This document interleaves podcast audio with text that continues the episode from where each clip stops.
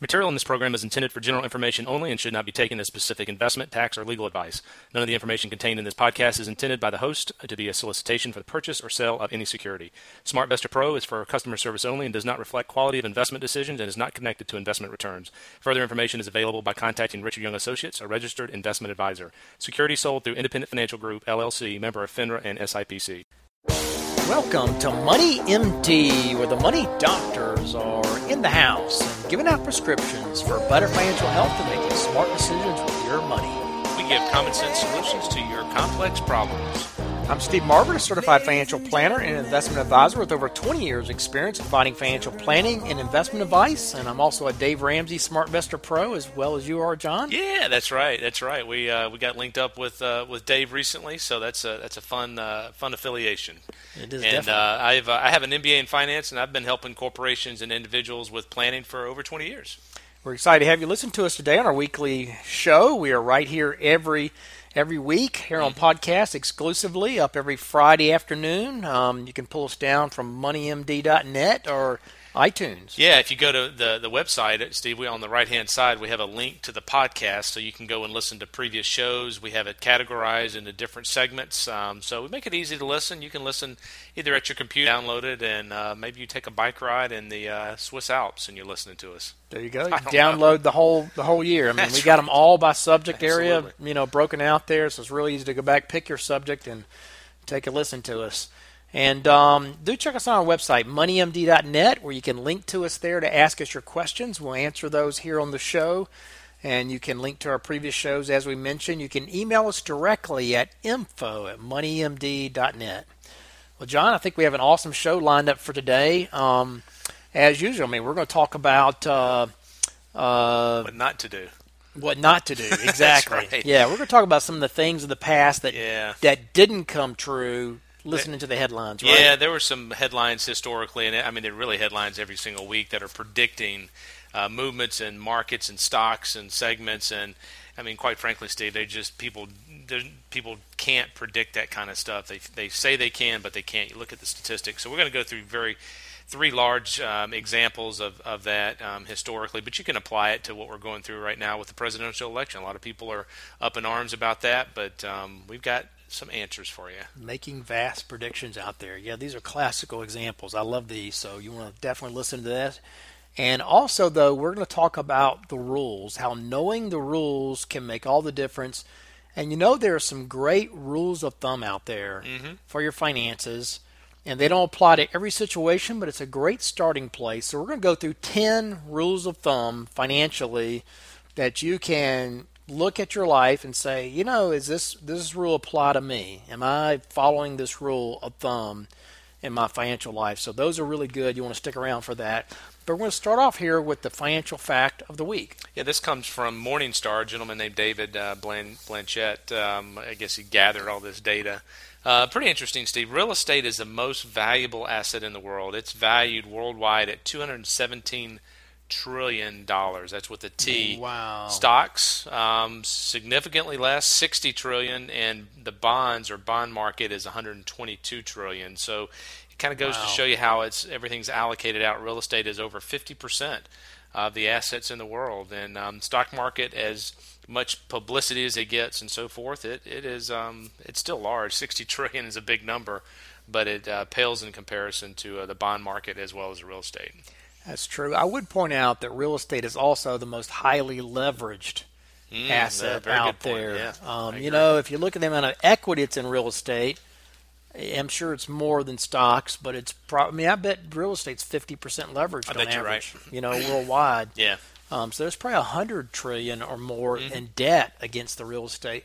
And you know, I think people have to rec- recognize that when you're going to, when you're tempted to invest in real estate, recognize that if you're leveraging it, if you have 50% debt on a piece of real estate, you have over twice twice the risk Mm-hmm. due to that debt. So you know, if you lose 25%, that means you've lost 50% of your equity Yeah, that's right. right? If you have twenty five percent, you know, if you have if you have debt, fifty percent debt Yeah, on your uh, it can definitely increases the risk increases in a lot of different lot. ways. So you have to think about that when you're thinking, oh, I can make as much on a rental property, and you'll finance at eighty percent or something.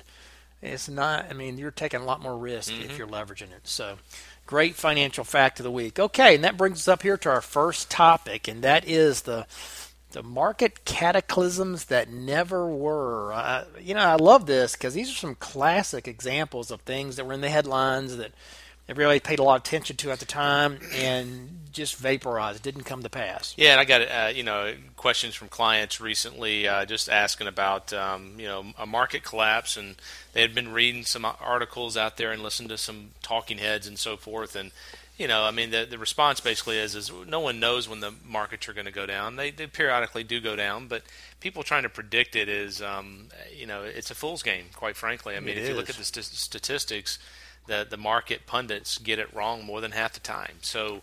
Um, this just goes back a little bit and looks at history, and I mean, all markets experience rough patches, Steve. I mean, that's just a part of the the stock market.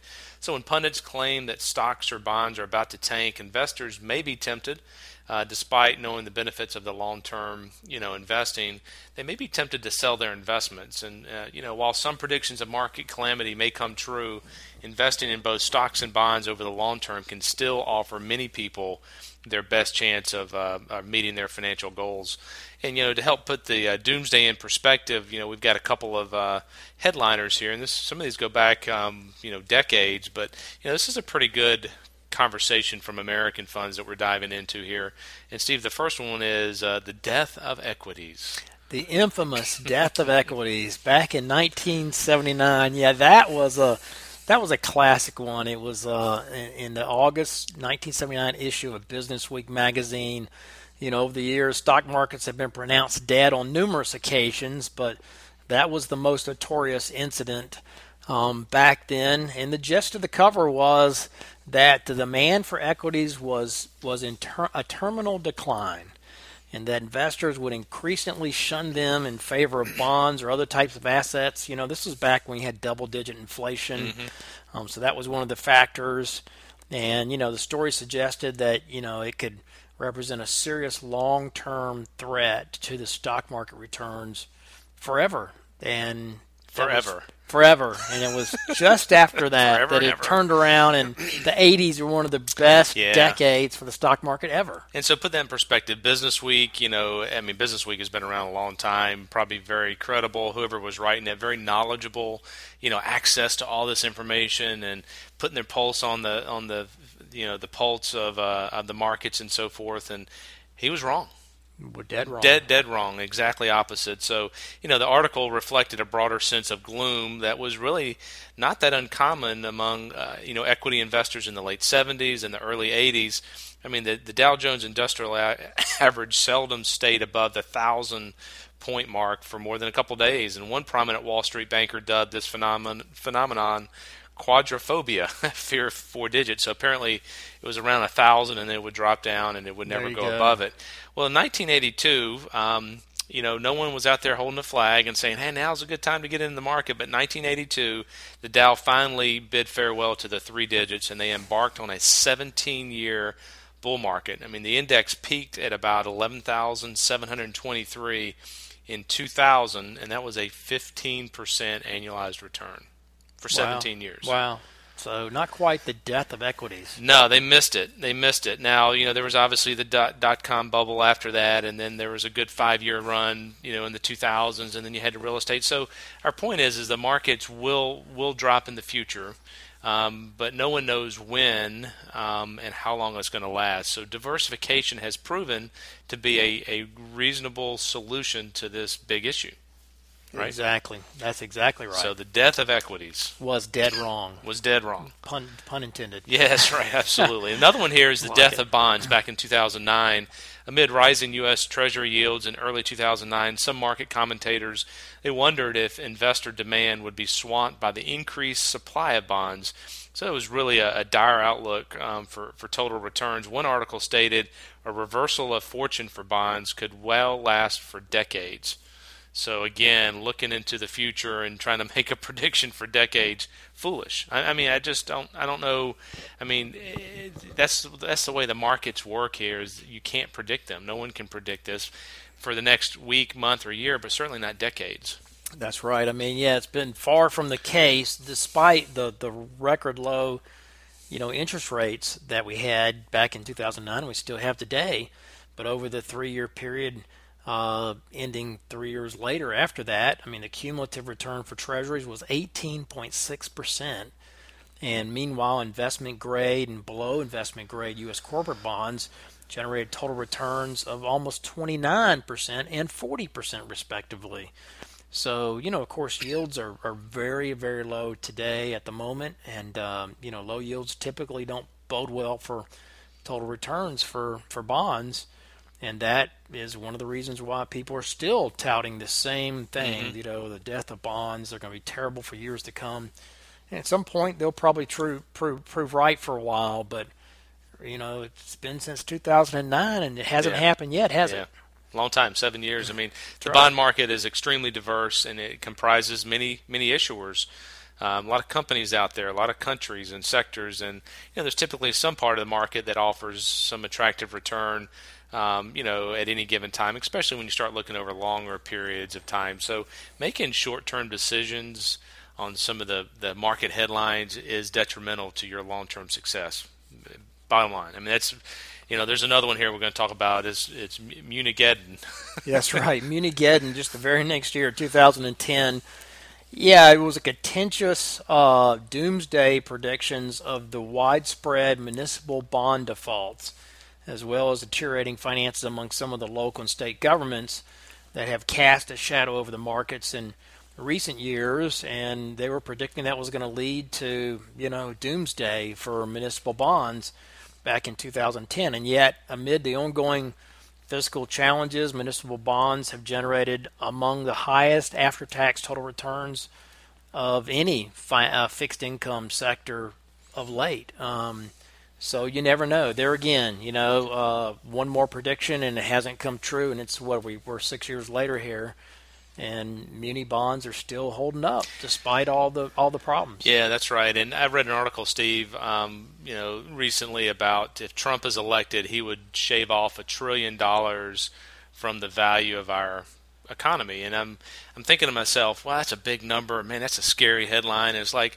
who is this person that thinks he can predict? I mean, you know, he's trying to make a forecast, but put, making decisions based on these headlines, we see it time and time and time again. Um, you know, if you have you know a, hundred thousand people making predictions, some people are going to get it right because the markets Of do go in cycles. Well, it's luck too. It is luck, absolutely. I mean, it's like you know throwing a dart; someone's going to hit it in the middle. Um, but but most people get it wrong, and and the the best solution that we see is being diversified, have a plan, try to pay off debt. It's the stuff that Dave Ramsey talks about. You know, have an emergency fund, um, and turn off the TV because it'll scare the heck out of you. exactly.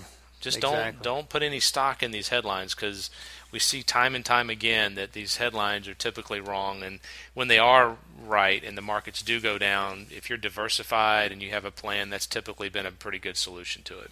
That's exactly right. So yeah, don't pay attention to the headlines. Uh, history shows they're wrong a lot more often than they're right. That's right.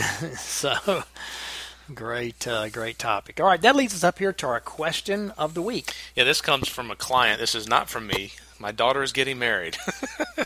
not Uh-oh. yet. Uh-oh. So at some point, I'm sure that'll be in the, the future. so, doubt. um, Me too. And we've already started talking about this a little bit. Just uh, and so the question is, daughter's getting married. How much should I budget? And I think Oh, yeah, the short answer is a lot. a lot. Well, I think the key is is is making sure you define what that number is, and then give. Yeah.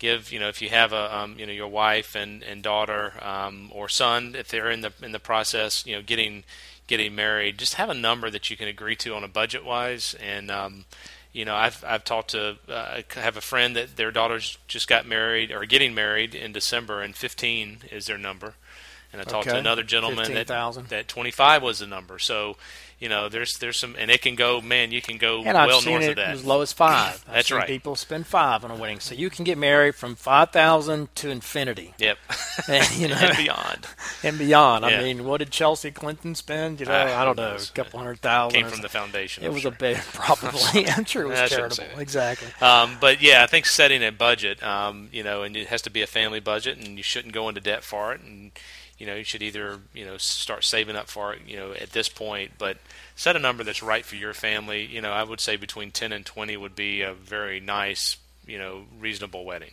Exactly, and uh, but plan accordingly. Yes. Right, just plan for that amount. Plan it out. Just do some planning so you know what it's going to be, so you don't come up with some huge surprise at the end and you're in some massive debt and you've ruined your your Retirement know, or- retirement yeah. or five years or whatever it is.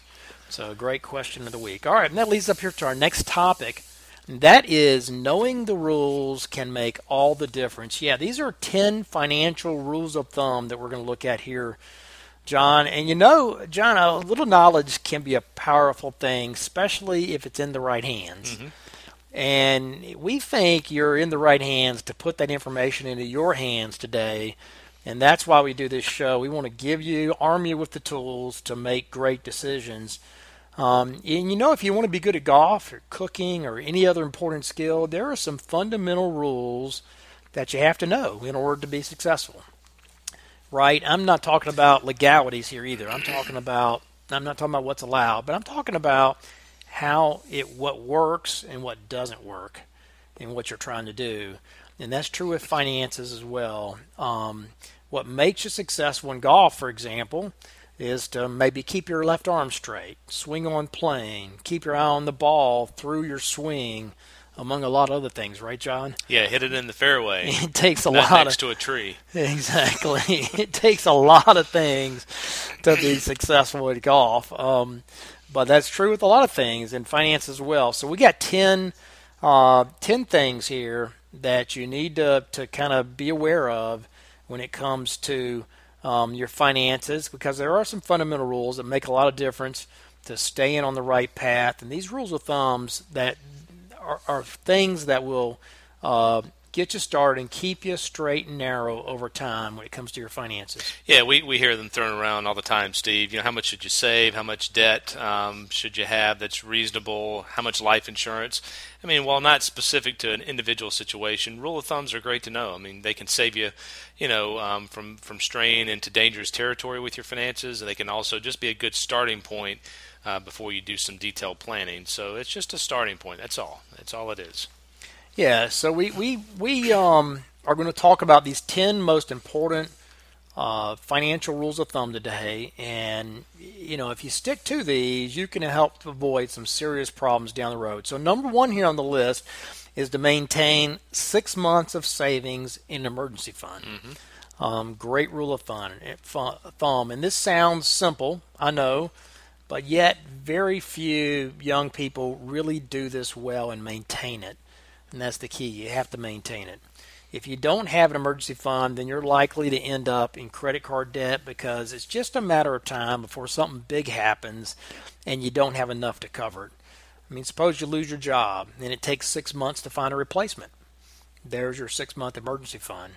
It happens all the time, and a six month emergency fund's only only a good answer is the only good answer to protecting you from that possibility. Um, you know, maybe your car breaks. Uh, you have a big hospital bill. Your roof needs replacing. I mean, life happens, and it costs a lot of money when it does. So unless you have that emergency fund, you're going to be stuck building up debt, trying to make ends meet, and then you're going to have a, a lifetime of trying to get out of debt. So do this as your first priority, and before you save money anywhere else, build up that six month emergency fund. So 401k is okay. For the emergency fund, no, Yes. it's not, John. Glad you brought that up. No, it has to be someplace liquid. Okay, just make It has sure. to be someplace safe. Yeah, All good, right, good so point. Don't Good- touch retirement. don't touch retirement. retirement. is not your emergency fund. exactly. That's a good exactly. one. That's uh, six months. Is a, that's a great. That's a foundation for everything. It really It is. Number two here on the list is keep your debt below two and a half times your income, and you know this is a big one because the more you know, if you go more than this, you're likely going to stress. Uh, emotionally and financially, no one needs that in today's world. I mean, so as an example, you know, if you have an eighty thousand dollar household income, that means no more than two hundred thousand dollars in debt, and that includes not only your house but also your cars and and other debt as well. And another one I'll mention here is for your debt service. It shouldn't be more than twenty five percent of your after tax income. So whatever you whatever you bring home, that's 25% would be a target. And the truth is, that is one that's usually a little bit more restrictive um, than the, the total debt limit. But follow those two, and you'll you'll be okay overall. And you know, wouldn't it be nice if our country followed that rule? I mean, Yeah, you know, we, we, sure. we're not anywhere close to that. I mean, we'd Oh, have one third of the debt and no deficit, but that's certainly not the case. Yeah, exactly. So that's a good one. So keep your total debt below two and a half times your income. Yeah, and for most uh, young people, you're going to need about 20 times your gross income saved for retirement. Mm-hmm. That sounds like a big number, doesn't it? It, yeah, and it is. It is. But if you're young, number. you have a lot of time. Exactly, exactly. That means if you make two hundred, if you make a hundred thousand dollars a year, eventually you're going to need like two million dollars saved up for retirement.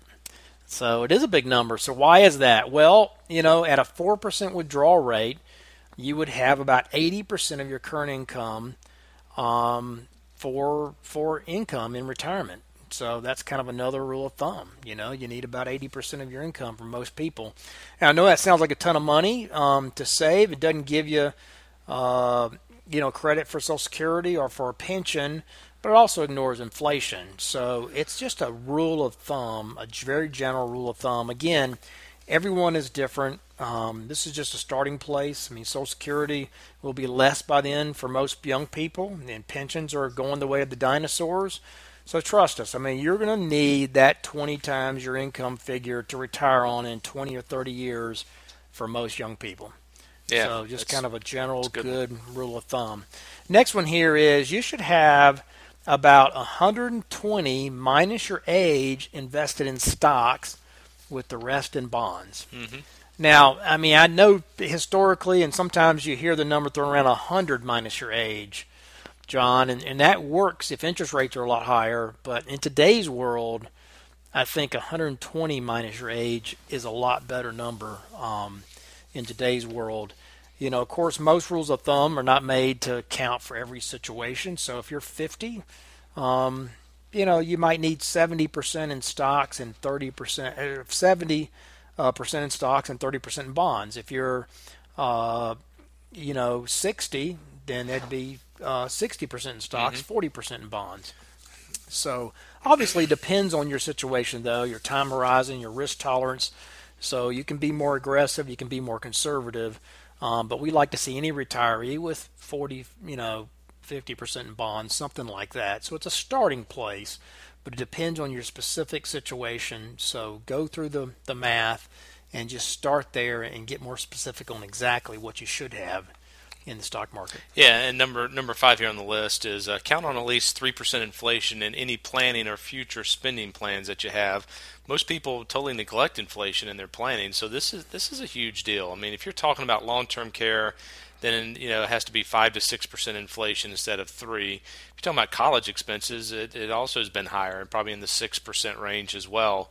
Uh, overall, the cost of living will double every 23 years at a 3% inflation rate. So, you know, you got to factor this into your plans. Make sure you have this accounted for. Otherwise, you know, your your standard of living will decrease significantly. Exactly. If you think you can live off sixty thousand dollars in retirement today, and your retirement's twenty years out, that might be one hundred twenty in twenty years. So that using at least that three percent number, that's kind of as a minimum. Three percent inflation number is very, very, very important. So that's a great rule of thumb. Okay, and um, you should budget and save about two and a half percent of your home value each year for repairs or upgrades. That's a good one. Um, it is a good one because most people just totally neglect how much they should be saving for home maintenance. And the reason, you know, two and a half percent is the number is because, I mean, think about it. Rental property depreciates over a 27 and a half year period is the kind of the standard depreciation period. Um, so if you did no repairs after that length of time, it would be worth a lot less. It could be worth nothing after 27 and a half years if you did no maintenance. So it really does cost about two and a half percent each year to keep a property up to decent shape. So you better budget for it. If you don't, you know, when the roof needs repairing or something big happens, um, you're not going to have the money for it. And you know, sometimes these expenses come yearly, but sometimes it's every five years for something like remodeling or replacing a roof or a heating and air system. However, over time, repairs and upgrades are a lot bigger factor than most people realize for houses and for structures. So plan on that two and a half percent of the value each year for repairs. If you have a hundred thousand dollar house, that'd be twenty five hundred dollars a year. You got a budget for home repairs. Next one on the list here is you should consider buying five times your income in term life insurance. Now, this is a very general rule of thumb. It can vary greatly depending on your individual situation. Um, some may not need any life insurance if you're retired, while some may need 10 times your your your salary and life insurance if there are a lot of survivor obligations out there, like a big mortgage, and you know if you have a lot of children that you have to send to college. Um, however, this is a great place to start. Five times your income in, in term life insurance. Then consider what your survivors would need to carry on and pay things, uh, you know, pay off things in the future. Obviously, you may need more if you have children who need funding for college. Um, we do think you should focus on term insurance instead of whole life insurance unless you have a specific need for whole life. Mm-hmm. Um, term insurance, invest a difference, buy a good 20 year term policy, or something that carries you all the way to retirement is my suggestion. John. Yeah, that's a good one. Another one here on the list, um, rule of thumb is when you're doing planning for, for your retirement, look, you know, plan on four to maybe seven percent of return on your investments. If you're conservative, maybe four percent is a good number. Uh, you know, and higher than that, you can um, you know you're going to have to be a little bit more aggressive. Seven percent, you're going to have a, have a decent amount in stocks um, to get that. And you know you could end up with more if the markets are generous, but it's it's unpredictable, so it's better to be conservative. You know the stock market has returned over 10% over the last 80 years. Uh, of course, that's without any uh, you know expenses associated with it. So you got to be careful. You know when you're doing the planning piece of it, you got to probably be on the conservative side from a return standpoint. Exactly. Yeah. Good point. It's a good one. All right, next one here is um, plan to pay off your home in 15 years, even if you've financed it for 30 years. Um, you want to get the debt behind you, um, especially before retirement. So get on track to pay off your home in 15 years. Simply do the math, amortize your mortgage over 15 years instead of 30, and then never take out another mortgage once it's done. When it's done, it's done. You know, then pay cash for any upgrades you're doing down the road. I mean, once your mortgage is behind you, then you can save all of that money toward retirement or college if that's still on the table but get the mortgage paid off once and for all and at least before retirement. One and done. Pay off your mortgage 15 years, be done with it. One and done. I like it. Yep. Another one, uh, last one here on the list is diversification. I mean, never have more than 15% of your portfolio in one asset class. And in general, I mean, we, we think this is a very important rule of thumb. Unfortunately, some retirement plans don't have enough choices to accomplish this. If you're in the retirement plan uh, out at the Savannah River Site, I mean, there's only one international fund. Um, so that would be tough to do that, but you you, should try to do it. Even if you roll your 401k over to an IRA, you, know, you get some better choices and and you, you know get some some better diversification. I mean that means you need to have at least six to seven asset classes in your portfolio. I mean we like to see eight to twelve personally. Um, that's kind of what we target. I mean having diversification, uh, excellent diversification is clearly key to lowering risk, and that's really the intent of, of this rule is make sure you spread out your investments. Exactly, exactly. Good one. Okay, well, some of the takeaways here are knowing these general rules of thumb will help you avoid the big pitfalls. You know, these are general rules of thumb. They're not perfect, but they're a great place to start. So, six months in an emergency fund is critical. Two and a half times your gross pay for total debt is a good limit to target. And then target 20 times your gross income as a retirement savings number. You know, know your number out there. Budget two and a half percent of the value of your homes for repairs, and don't invest more than fifteen percent in any one asset class, to name a few. So remember those, stick to them, and that will keep you out of a lot of trouble. Okay, Good topic, and that leads up to our final one here, and that is the prescription of the week.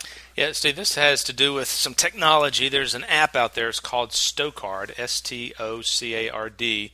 And uh, I, I, don't know about you, but my keyring has these little mini cards on there for like you know Food yeah, Lion and yeah. Gym or whatever. I don't keep them on there anymore, so I love this this Are idea. You using this, this? App. No, I'm not. Okay. Kathy's been using. it. She yeah, told me about that. it. And, I, think it's incredible because I've been every time they ask me, I'm like, I, don't, I don't know the number. Yeah, you know, I don't know the number. So, so she, you know, you can scan that little tiny card and everything shows up on your phone in that app. So you then have incredible. everything. Yeah, I, I do too. I, I will say, um, Steve, we, we, haven't mentioned this, but we have a Facebook page and and we have some uh, some videos out there on the Facebook page, and, That's and right. so go check out the Facebook page. We talk about the prescription of the week every single week. Uh, maybe uh, you know similar to what we talk about on the podcast, but there is another way, another medium that we um, that we post some of this information out on. But this this uh, prescription is Stocard. Stocard for all of out. your little little reward cards Yes. that you have on, hanging on your keychain. That's right. So you can leave those at home. Just carry your phone. And uh, yet another way, amazing way to simplify your life Yes. using a smartphone. I love that. Simple That's a great, good. great uh, prescription of the week. Okay, and that brings us to a close for this week's edition of Money MD. Tune in to Money MD every week here to hear more prescriptions for your financial health. Do check us out on our website, moneymd.net, and email us your questions at info at moneymd.net or give us a call, Richard Young Associates, 706 739 0725. Thanks for listening have a great rest of the week. Have a good one.